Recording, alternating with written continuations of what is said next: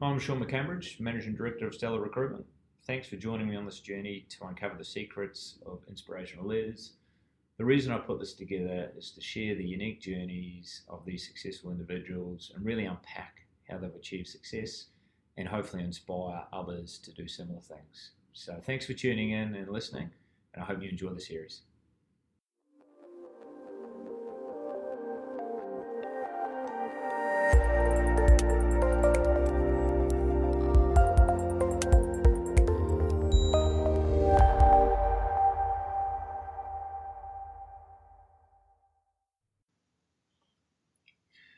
Right, uh, well, Kate, thanks for joining us today uh, as part of the Inspirational Leaders uh, podcast series. Really appreciate you giving your time and, and sharing your journey. We might just sort of start with uh, who is Kate Daly? Where did it all start? You know, where are you from?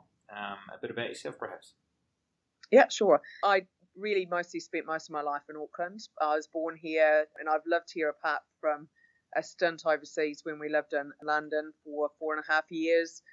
I've got three kids, a daughter and two boys, and I've spent really most of my professional career working in the HR and communications fields, despite having uh, a commerce degree in economics and a science degree in pharmacology. So I never set out to work in HR or comms. It was just something I sort of fell into. But certainly having a commerce degree in economics and international finance was my, my minor was has been really helpful in terms of working in corporates and you know, I guess it, sort of rec- more recently, I've moved into boards. I've, I've taken on a few board positions.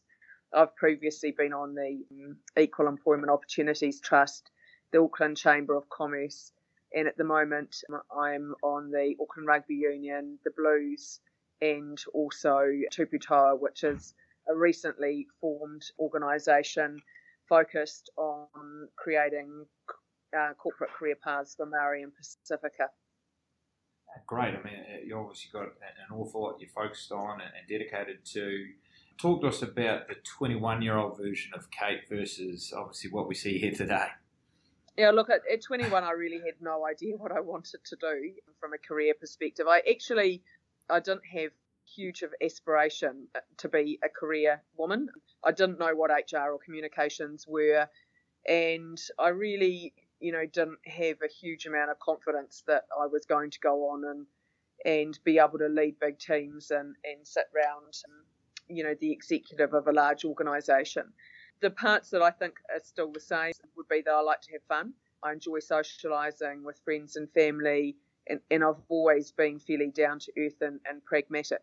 So that hasn't changed. But I think the one thing that's changed the most really is becoming and growing more comfortable being a leader of large teams and really learning how to coach for success and, and building a team of highly capable independent leaders rather than feeling like I have to do it all, which is probably at 21 it was very much about personal success and and delivering in my role for me as opposed to having a broader organisational view of what success looked like. Yeah, I mean, it's great that you've obviously uh, taken that step change towards uh, not feeling as if you've got to do everything yourself and empowering and growing people around you. But I'm really interested to understand how you've built confidence as a leader and become more comfortable as a leader. Is there anything you can sort of unpack there?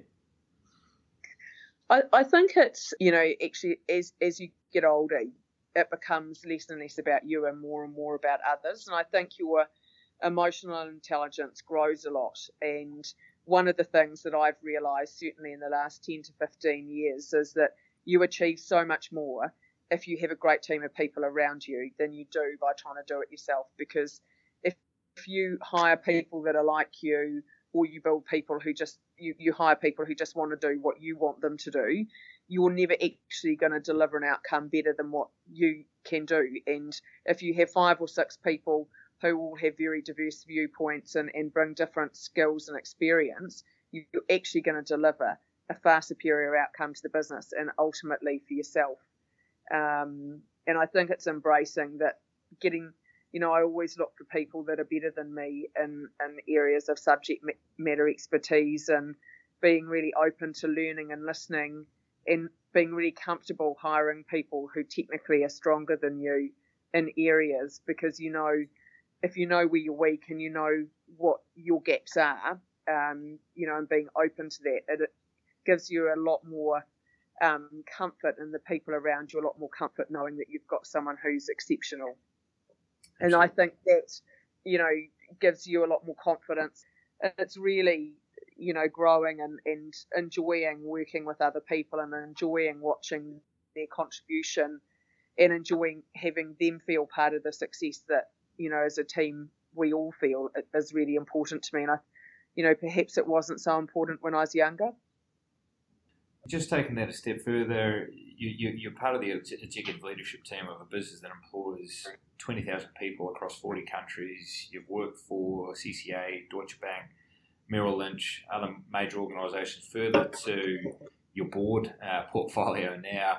Um, what did you what did you honestly think that you'd uh, set out to achieve, or what was your vision on your career earlier on, and, and, and was there a tipping point where you thought, well, maybe maybe I can strive to achieve some of the stuff you've uh, you've since achieved in your career? Well, to to be honest, and I you know when when people ask me that question, I give this answer. They always find it a bit amusing, but actually, I wasn't a particularly career focused younger person. I really didn't actually know what HR or comms were. I, I really didn't set out to become a big corporate leader. I just sort of my my career's just evolved actually through organisations, and I think in a way not having a career plan has helped me land where I am today because I had no idea what HR and comms were. I mean, I started my career really seriously probably at Sky City as a business analyst and you know, and I was working in health and safety, and that happened to be part of HR, and I happened to get a role as a business analyst in HR. You know, and one day someone said, "Would you like to try comms?" And I sort of said, "Yeah, why not?" So I think you know it's almost because I didn't have a career plan that I've actually ended up doing something that I really love and enjoy. Because every job that's come along, I've always looked at it and thought, you know, what can I learn? Because I've always been a person who really loves learning and, and you know, the mental challenge of learning a new industry or, or feeling uncomfortable by, you know, stepping out of your comfort zone and going into a new organization and, and being completely, you know, naive in terms of what you understand. So, so I've always looked for learning challenges and agility and, and the career has just sort of fallen into place really as I've moved through it. So I think sometimes people can be really fixated on I need to do three years in this role and then I'm going to move on to that role for two years and then I'm going to do five years there. I've just always had a philosophy as long as I'm learning and as long as I'm really enjoying myself and as long as I still think I'm adding value, then, you know, I just focus on what I'm doing and let the rest really take care of itself. Absolutely. I mean, uh, if you didn't have a clear vision, but you did have a desire to keep learning, step outside of your comfort zone, and make sure you're adding value, putting your humbleness aside, um, was is there any other attributes you believe have been pivotal in allowing you to get to where you've got to? Oh, I mean, I'm very results focused. I, I think it's very difficult to be successful if you're not, because ultimately, you know, you, you need to deliver results to the business.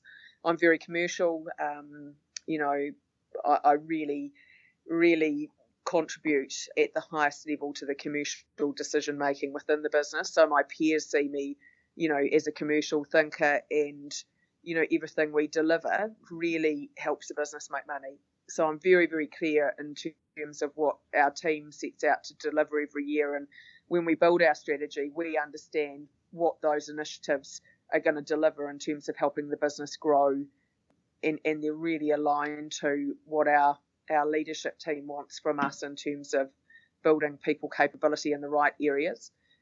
You know, that that's probably when I look at the profession, what I think the biggest opportunity for us is is that commercial thinking and you know being very results focused and orientated, understanding the business and being able to participate around the leadership team from not just a people in a communications perspective, but also bringing commercial thinking to it. So I would say those would be the two of the um, capabilities that you know I think my peers would say they really value. Further to that, based on your involvement uh, on your various boards, and you're part of the executive leadership team at Fletcher's, including you know talented people like Sir Ralph Norris in your opinion, um, what does it take to become a, a, successful leader? You know, is, is, there a formula? Is there anything you can share in that regard? actually, as, as I've gone through and seen some great leaders in action, I've been very lucky to um, work alongside some amazing leaders. Um, and you know, including the likes of Sir Ralph, and you know, many of our board members are, are very successful business leaders in their own right. Mark, you know, my previous managing director George at, Coke, and a couple of the people I worked for in London were phenomenal leaders. And what I've observed that they do, and they do incredibly well, is that they build teams of really talented individuals around them who have a diverse skill set that really enable that high performance that can't be achieved, you know, by an individual. They really coach, they challenge, they support when needed, needed, but they're also equally very decisive and bold in their decision making. And I think the one characteristic that a great leader has, which is often very underestimated in my view, is listening. I think great leaders listen and they reflect and they analyze and they don't reach or jump to conclusions. They actually, you know, really listen and sit back almost, and then when they're needed to call in to make the decision or act, they do. Taking that to a bit more of a personal level, you know, there's some great insights there in terms of what you've observed in, in, in others, and maybe this might be a bit of a precursor to my next question, but what's your how would you define your your own personal leadership brand or what you know do you have any sort of core philosophies or values as a leader uh, look, I'm, I'm really collaborative. I really believe in, you know, our strategy set by our team. We've got a two day offset site next week.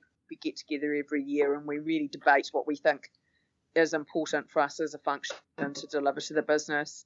So I, I work very collaboratively, you know, being a strong, high performing team is very important to me. So my expectations of my team is that they work collaboratively together and that we all work in a really open way and a very supportive way of each other. So that's really, really important to me. I think, you know, on top of that, integrity and honesty. I need to be able to trust the people that work with me. I'm very open in what I share. You know, I often talk quite openly about some of the challenges that we're having you know, in the business, and I need to know that that I can trust them to be confidential with what we talk about. I value people who challenge me. You know, I really value people who say, "Look, I know you've got a strong view on that, but I just I'm not sure. You know, let's talk about it a bit more." So I do really enjoy that. I enjoy the intellectual debate, you know, and challenge that you that you get from employing really strong people so I definitely, you know, look for that. I'm a, a fairly strong, direct leader, so you know, I, I I do absolutely lead from the front, and you know I have views and, and I share them, and I look look to others to challenge and support or support. But once we've reached a, a decision, when we leave the room, we all support each other and whatever that is. You know, listening is something that I, I always work hard on. Um, you know, you always get feedback, and it's one area that, you know, I'm really trying to work on and, and make sure that as a team we all listen to each other, you know, appropriately and, and that we reflect as well. Great dynamics here in terms of see how you've, uh, you know, brought together, uh, I guess, your own leadership brand and, and uh, obviously that's culminated in the success achieved so far, but you know, what do you what do you do what you do? You, you have got a family. Obviously, there's a lot competing for your time. But what drives you as a leader? What do you what do you aspire to be a leader? Oh, I love. Um, I really enjoy making a difference. I love the intellectual stimulation of working in a business. I love the challenge. Um, you know, Fletcher Building. It is a very dynamic business. We have, you know, 35 odd business units. So you're really in a portfolio management role. So you have to be able to manage your time well. You need to have high, you know people who perform at a pretty high level so that you can trust and delegate a lot of you know responsibility to them for their divisions and their business units to make sure they're making the right team. So, you know, I, I enjoy the challenge. I enjoy seeing the work we do change lives, and we've done a huge amount of work around diversity and youth and employment, particularly in New Zealand.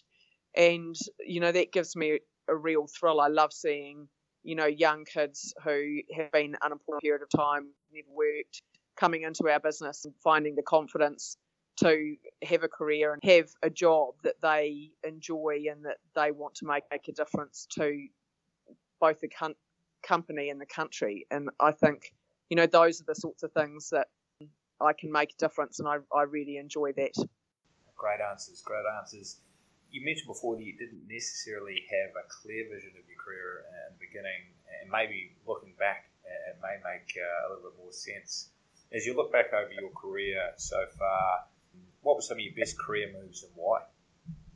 I think probably the role at Merrill Lynch. I mean, I started there in the private bank in 2001.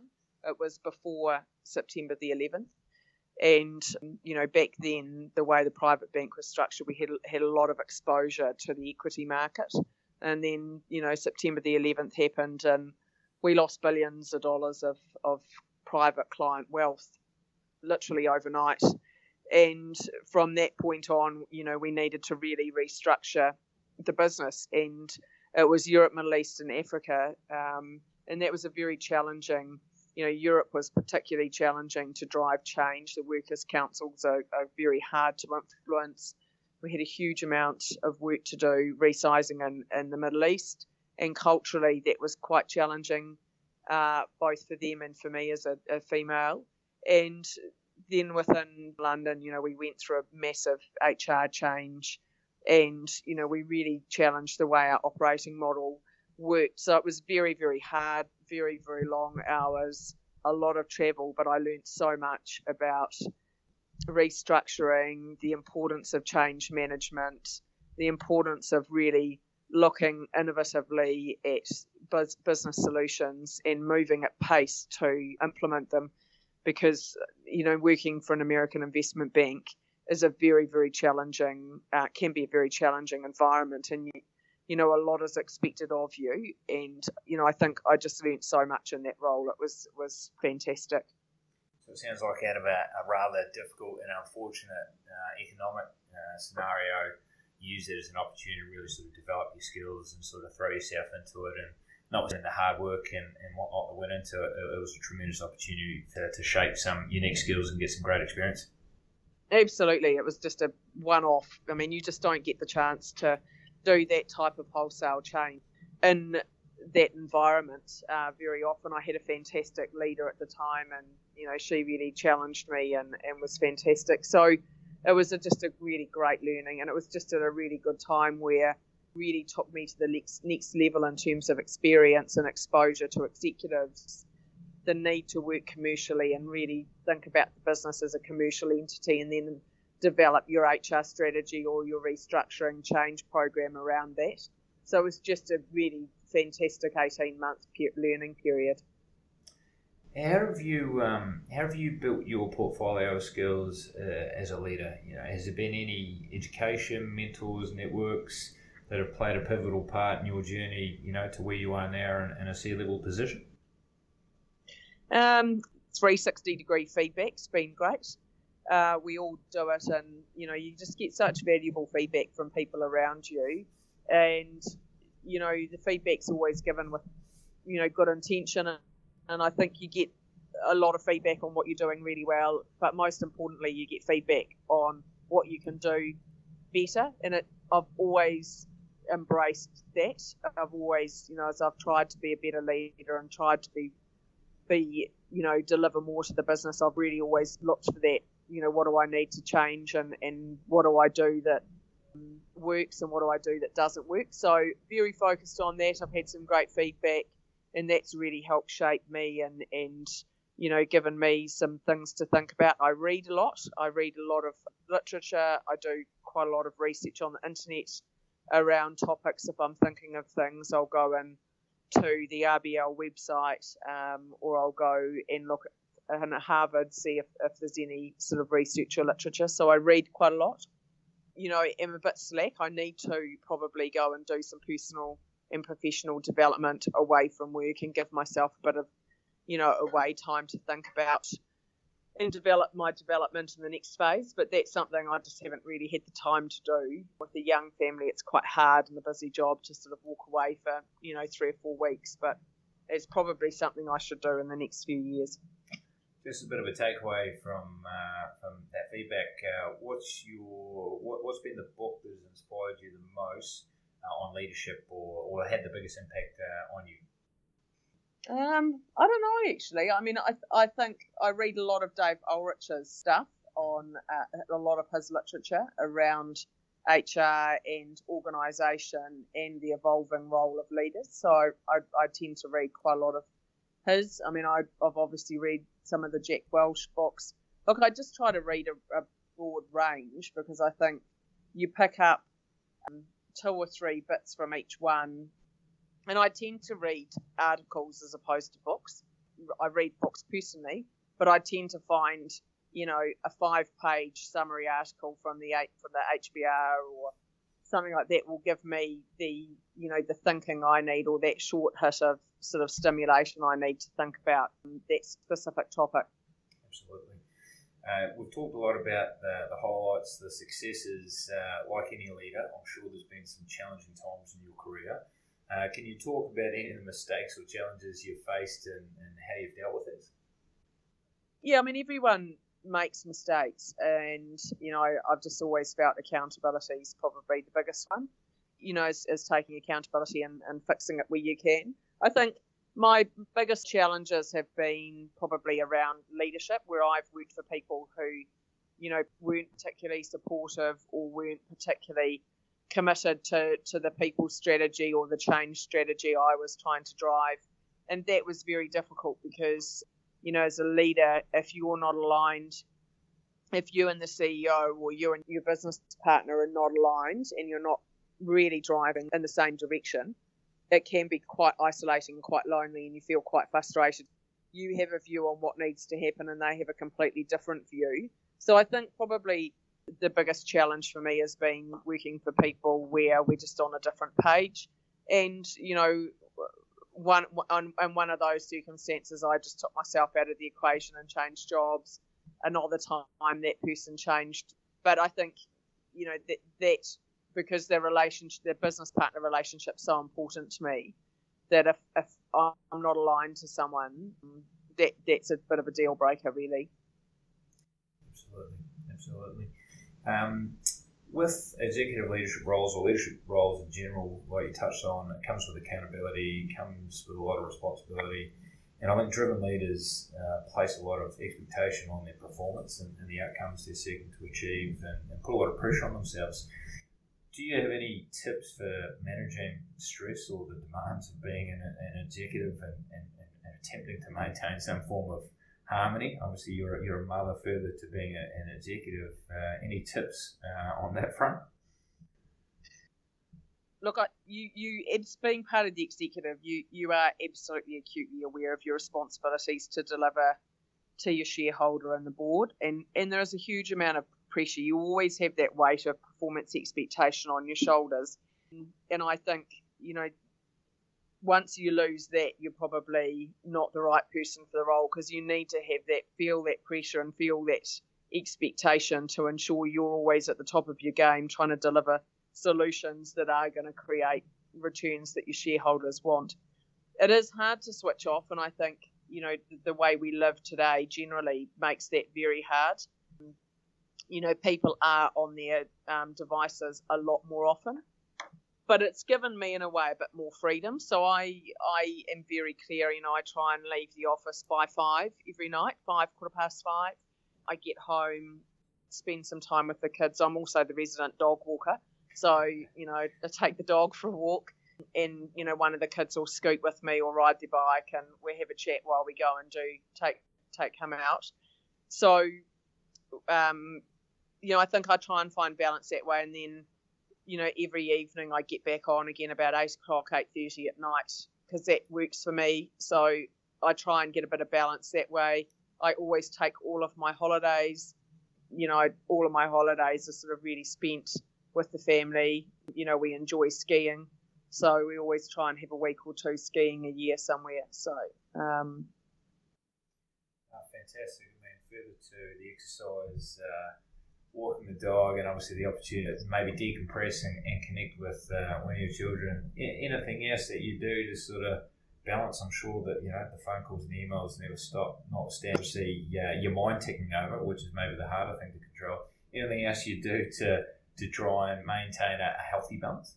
I go to the gym. I, I'm I am quite a hyperactive person. I um I, I, and I never, I've just never sat still. I've never been, even as a child, you know, I used to swim quite competitively. So I was always up early in the morning and, you know, I played a bit of water polo. And so I've always played a lot of sport.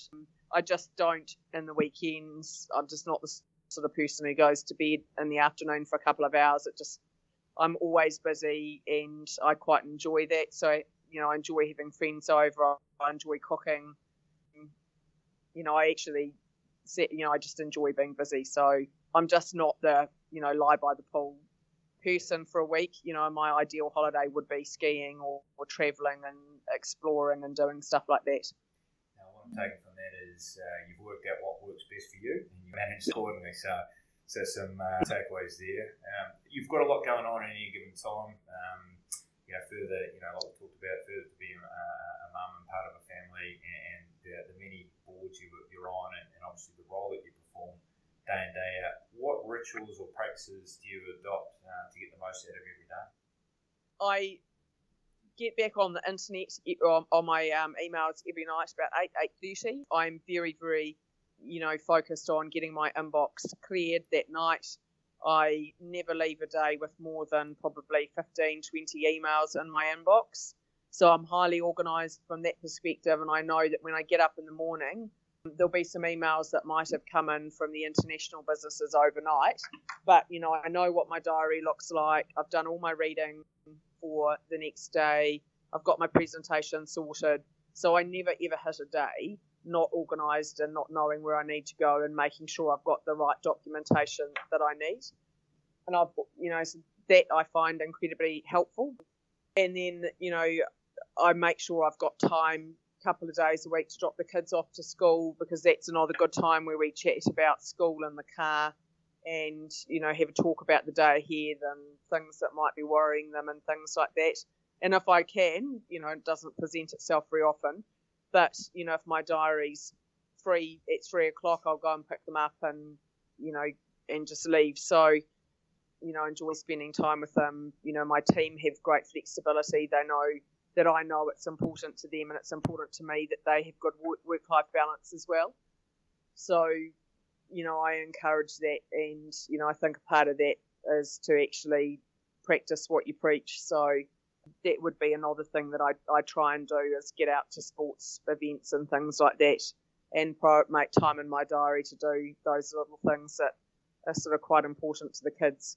Some great practices there. Uh, I'm going to shift the question to the, the one that maybe some people struggle to define, but how do you personally define success in your eyes? What is success? You've got to feel like you're making a difference. And for me, it's about knowing that when I come to work every day, the actions I take and the decisions I make are actually having a benefit to the shareholder, they're having a benefit to the employees, and actually having a benefit to New Zealand and the communities that we're working in. So for me, you know, that's what success looks like. And also, you know, trying to find that balance of being a really good leader and someone that people want to come and work for and, and someone that people find inspirational um, and supportive and also going home and you know not taking some of the stress home with me and actually being quite a fun mum and someone that the kids enjoy hanging out with that's great have you has that, has that always been easy i mean I, I think a lot of leaders and particularly ones that have got a lot uh, expected of them and their, and their work, trying to, to have that demarcation between work and home is, is challenging. In my own perspective, have you sort of learned to get better at that, I guess? Oh, it's, it, it is. You live in a world of compromise, and you know you you're either compromising at home or you're compromising at work. It's you. You know, I just don't believe you can have it all. I once, you know, went to a seminar once where you know, very successful sort of female leaders stood up and said, you know, you can have it all. But when you actually drill into it, you know, you have to outsource a huge amount of what you do to be, you know, able to even find balance, let alone have it all. Because I think, you know, sometimes there are days when the kids say to me, you know, why can't you come to school? Why aren't you like the other mothers? You know, why aren't you able to come and do baking at school and do all the field trips and all of that sort of stuff. I want you to be like them. And then, you know, you come to work and you're sort of you know, sorry, I can't make that meeting. I've got to rush off and try and do this. So I think, you know, you, you have to get very used to the fact that life's going to be chaotic and you're always going to be compromising. And you just have to try and make the best decision you can, know that you're going to disappoint someone at some point, and that's okay. Because actually, kids learn a bit of resilience when, you know, things aren't always handed to them and they understand that you have to work. And I've got two boys and a, and a girl and I look at it and you know I hope I'm role modeling to the boys that they can have wives who work and they should support their wives when they get married and you know for my daughter that she aspires to have a career and she feels comfortable knowing that you can you know find a way to make it all work so look it's chaotic and it's very hard and you need to be really organized you need to outsource stuff you know I outsource the cleaning you know, we have an au pair who lives in, and she does the kids' washing and their housework. She does the majority of the pickups, drop offs, and she cooks their dinner. And then we focus on the, the housework. But, you know, it, it's just a, a cycle of compromise, really, and trying to do the best you can and, you know, not overcommitting. And that's probably one of my biggest challenges is I say yes to everything. When people ask me if I can help out, you know, I'll say, yep, sure, I'll do that. So I think you know sometimes uh, saying no and, and giving yourself the permission to say no to things is, is quite important. Yes, great answers there. Uh, what I particularly like is you're conscious of not only being a role model at work, but you're conscious of being a role model to your kids. And I think as a leader, it goes beyond the, the boardroom, so to speak. I think arguably mm. our most important role as leaders is is the impact that we have on our kids, and also, yeah, you're right, you're dead right in terms of uh, a lot of competing things for your time. So why not try and outsource uh, some uh, activities yep. so you can attempt to have quality time with uh, people that matter, you know, most mm. your, your, family. So um, what do you want the kids to, to say about mum in terms of, uh, you know, that legacy or that role model that you're attempting to leave behind you? You know, I want them, you know, when they're older to say that um, you know, they're proud of what I've achieved, that they came through unscathed, and, and the fact that I chose to have a career and, and not be at home full time, you know, hasn't had a negative impact on them. And, and in fact, hopefully it's helped them because they'll be a bit more independent and they'll understand the importance of, of needing to work to earn money because we talk about that a lot. You know, everything in life is about hard work and you know if you you want to do well you have to work hard. And, you know to work hard you've, you've got to commit yourself to often more than just one thing. So i hope that they'll have a good work ethic built into them where they understand the importance of work and applying yourself um, and being the best you can. And you know we have one of our children has quite a severe learning difficulty and you know, I say to him, look, the only thing that matters on your report is the effort line. All I care about is how hard you're trying. I actually don't care about your score, your marks, and whether you're failing. I just care about effort. And we talk about that a lot with the children. It's about your effort and applying yourself and giving it everything you've got.